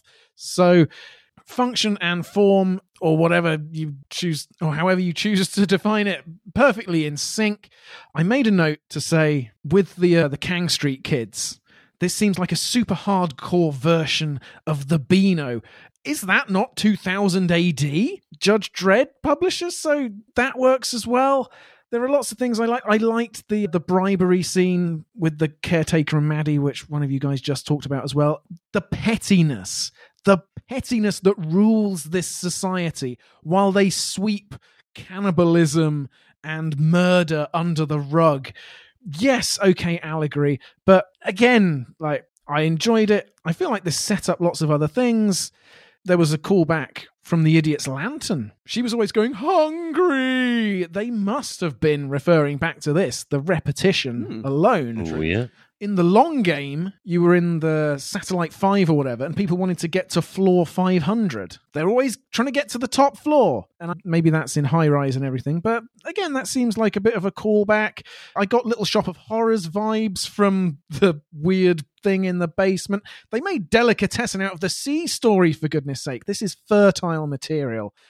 That's not to say I'm going to give it a high score as if it's actually really good, but I did like it and I'm glad I guessed it. I'm going to give it a 3.0. Nice one. Nice. Right. I would not have expected a week ago that the three of us would give this relatively high ratings. nice. Oh, look at us and our big Um, hearts. My brain has annoyingly sparked, so if you don't mind, I'm just gonna Go for it. um, Please. Go off a couple of things from Drew's review because we didn't talk about the music, and we were commenting in the last serial how god awful the music was. It was so misplaced and just stupidly like over the top dynamic and stuff. And it's not dissimilar in this one, but it worked. They used it correctly, and hmm. yeah, it's like there is a place for this really, really heavy 80s synth, and it's a bonkers serial like this. I think I think that was actually quite cool. Yeah, it's the musical equivalent of scrawling pink neon. Everything is highlighters all the way down the score. Exactly. And there's actually some trivia with it as well, because apparently the person that wrote the score originally, I've forgotten, I've lost the name. Anyway, they wrote an entire score, and John Nathan Turner was not happy. I was like, nope, nope, not going to use that. They got someone else to write the score who had been working on Time and the Rani and the next serial. So possibly they filmed them out of order, I'm not sure. And he did the composition for this in a week and just like, just banged it out. And was like, you know what, you've done a better job than you did in the last one. Wow. Th- hmm. that's the equivalent of do you remember in Adventure in Space and Time where they're like, We've you've had months to design a TARDIS set for us. What is it gonna look like? And the guy just goes, Well, I've got an upside down container of fast food and some whatever. Here's some cutlery and used tissue, and he just fashions what is then going to be the TARDIS interior for sixty years. A lot of accidental genius across the BBC. Yeah, people do their best work under the severest constraints sometimes. Evidently. Exactly. There's a saying that I always quite like to stick to. I don't know if it's an actual saying or if I just made it up, but boundaries breed creativity. You get a time pressure or, or a really strict brief, and suddenly you just get really good. Hmm, I believe that merits an ooh aye. That's very true. It's what makes sonnets so juicy. Exactly. Anywho, Was- we've chatted enough, haven't we? So those are our opinions, but there are opinions of other people in space and time, I believe. Why don't we have a listen to some of them? Let's. Listener minis. Now let's hear from podcast land. Max 250. Or it would get out of hand. Shazamatron, and welcome to the listener mini section of this podcast episode. Holy smokeroonies and cheesecakes. We've got tons of them. We've got one, two, three, four, five, six, seven, eight, nine, ten listener minis for this Doctor Who serial. I didn't count, but I'll take your word for it. Who's first? Ooh, we've got one of these. New reviewers. Dang right we do. Ollie Raven. Hello, Ollie. Hello, Ollie. Welcome, Ollie. Ollie starts Hi there, futuristic dystopian architecture fans, cheesecakes, and indeed smokeroonies of holiness. Long-time listener, three orbits of Sol 3 around its star or so, first time reviewer. Welcome aboard. This is the era where Classic Who ends with a bang, so if I'm gonna contribute, it's now or never, I suppose. Anyway, as with one of your hosts, being sat in the living room watching this is one of my very earliest memories. Not just memories of Who or of TV as a whole, but of anything. I vaguely recall being scared at the time, but also enjoying it. Not rewatched it recently, as I'm yet to pick up this season on Blu ray, but I remember subsequent viewings of this first on UK Gold and then later on the DVD having revealed further nuances, such as Jim. That swimming pool that was so totally part of the same set as everything else. Check. The Killer Frog Bath toy special effect. The superb casting of Pex, which was totally in line with how this character was written. Oh, yeah. The understated and subtle performance by Richard Briers in the final episode. Very tasteful, yes. The rest of the acting being absolutely unlike something out of a lower sick form play. Check, check, check. The pun around being taken to the cleaners. Is my favourite reason. Check. and heavily implied cannibalism. Ooh, aye. Check. What a masterpiece, concludes Ollie Raven. Build high for happiness. Build high for happiness. and gives this a rating of holy smokeroonies and cheesecakes, Ollie, 4.7 yellow kangs. Wowzers. Huge Wowzers. hot. Wowzers, wowzers in my trousers, Ollie. Awesome rating. Fantastic mini. Welcome aboard. Wow. This is his first one. Good Yeah. stuff. Ollie, hope you're on board Yeah. for the long haul back to end of Classic Land. yeah, exactly. Very happy to be traveling down this temporal road with you, Ollie. Uh, Just hopped not- on at the final junction there. Yeah, people who are not Ollie can say hi to Ollie online. Ollie's available on Insta. On the at- grams. That's right, at Foggy, Doctor, Who. Who. yeah, thank you very Indeed. much, Ollie. Awesome, awesome stuff. Who's next? Well, it's none other than Ed Corbet. It's Ed Corbett or Ed Corbett. It's one of those. That's right, it's Ed. Hello, Ed. Hello, Ed. Or it could be Ed Corbett.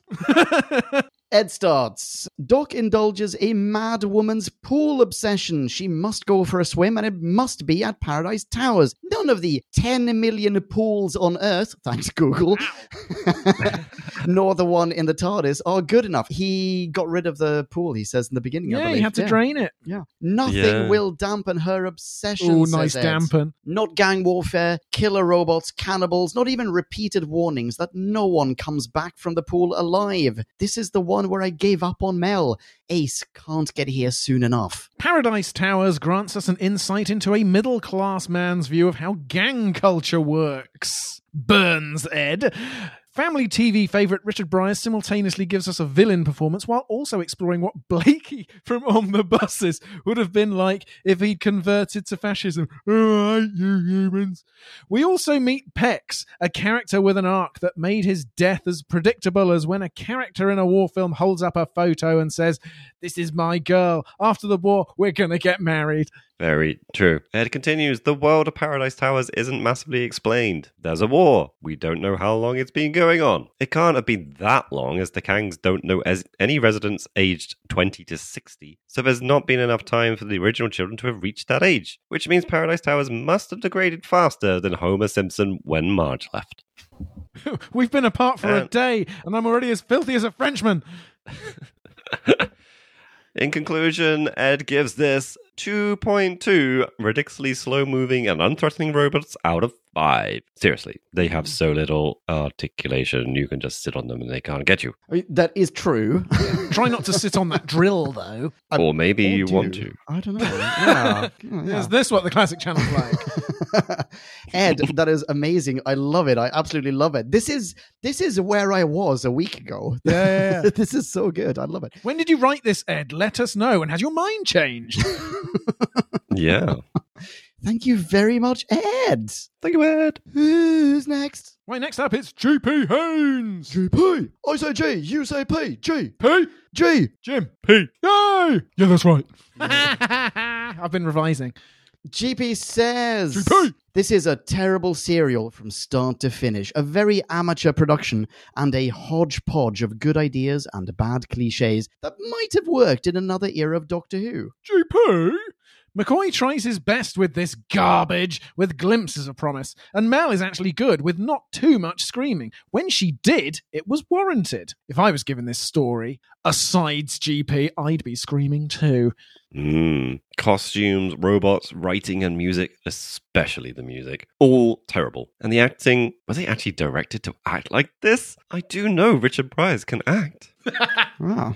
If so, continues GP, then the directing was also terrible. The promo video for the towers looked better than the actual serial. Part sitcom, part kindergarten show. I couldn't work out if it was a satire, and if so, a satire of what? A satire of your own expectations, GP. However, GP leavens his review by saying it wasn't all bad. The idea behind the Kangs was solid. I like when a TV show develops a separate language and culture for a serial or episode that shows imagination and thoughts. Here's my friend who agrees with me. It's basically Doctor Who's bash at Tolkien. Agree to disagree, both of you.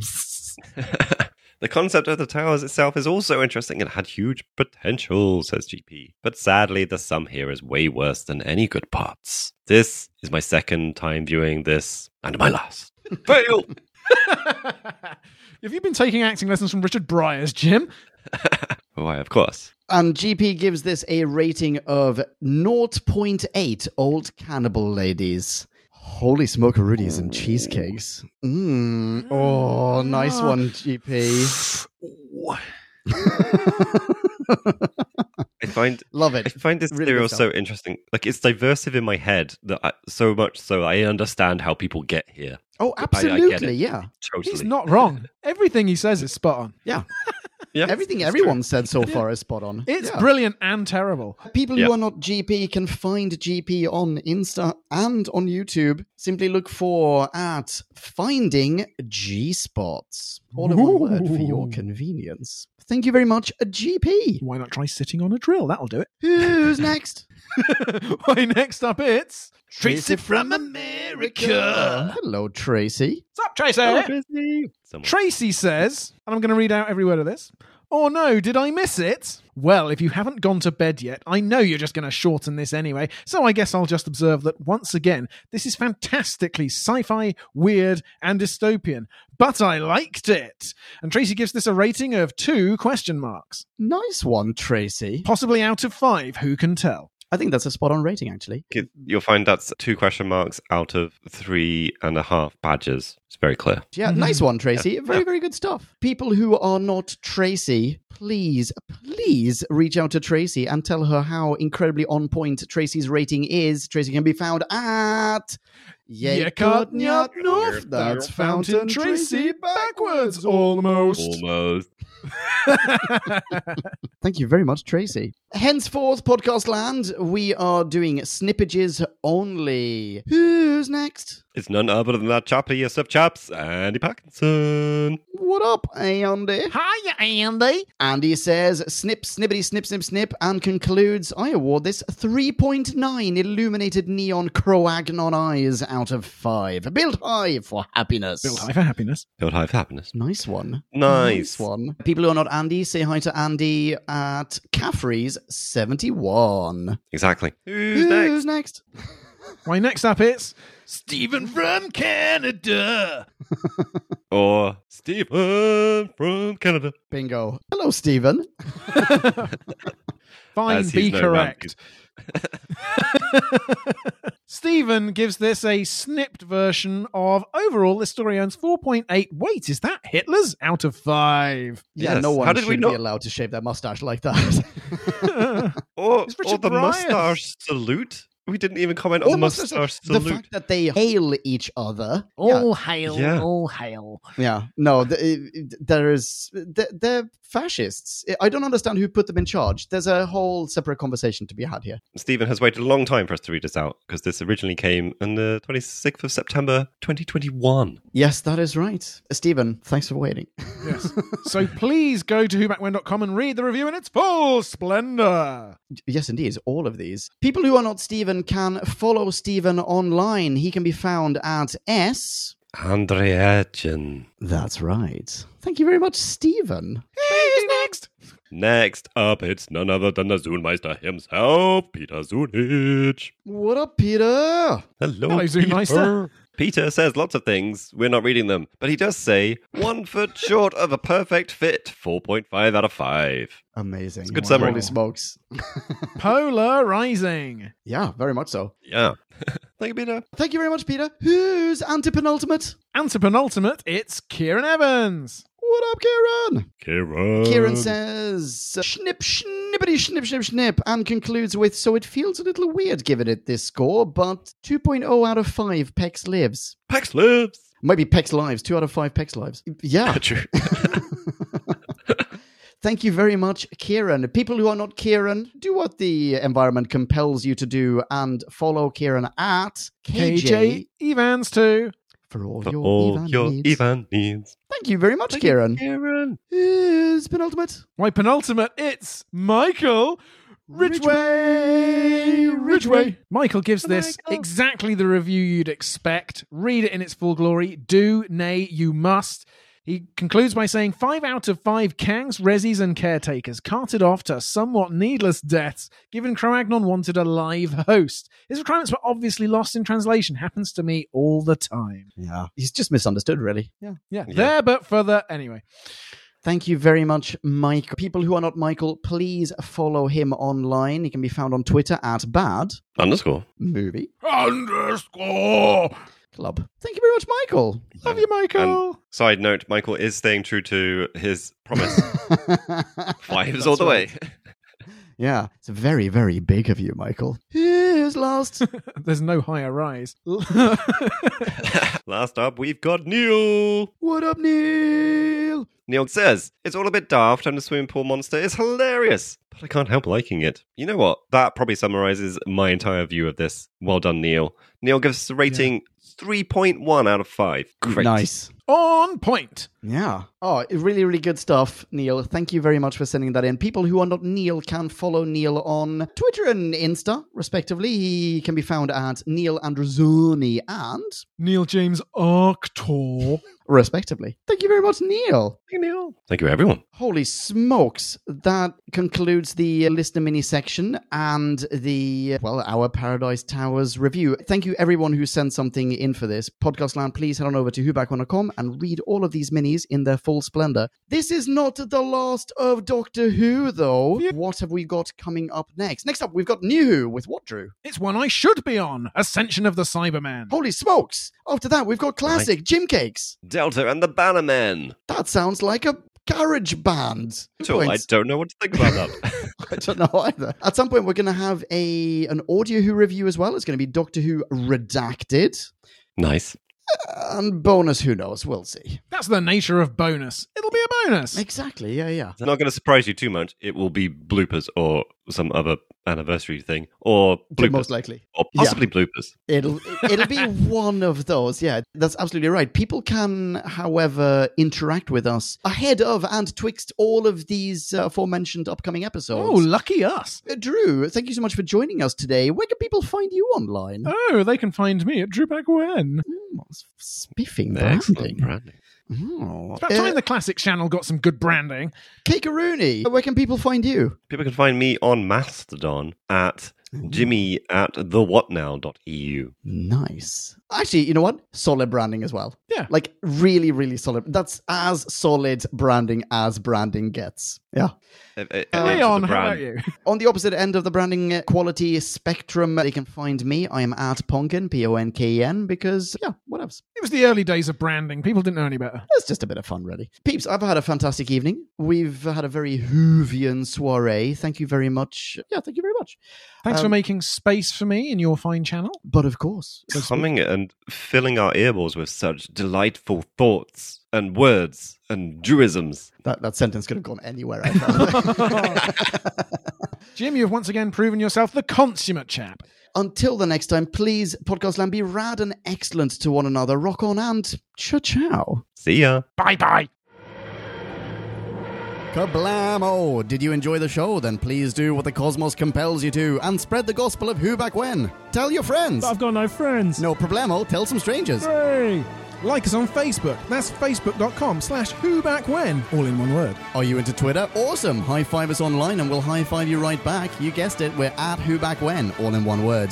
Check us out on Instagram for behind the scenes photos and other Whovian goodness. Watch our videos or even listen to our podcast on YouTube. That's whobackwhen.com slash YouTube. Vote us up on Reddit, listen to us on Stitcher, and head on over to our website, whobackwhen.com, where you can submit a review of your own, browse the article archives, and peruse our visual index of aliens, monsters, and more, which increases in kablamos with every episode. And lastly, give us a rating and review on iTunes. It helps our show get noticed and earns you lots of karma points. That's it, rock on and be rad and excellent to each other. Catch your earballs in our next Who review or bonus episode. Until then, Ciao. Who back when?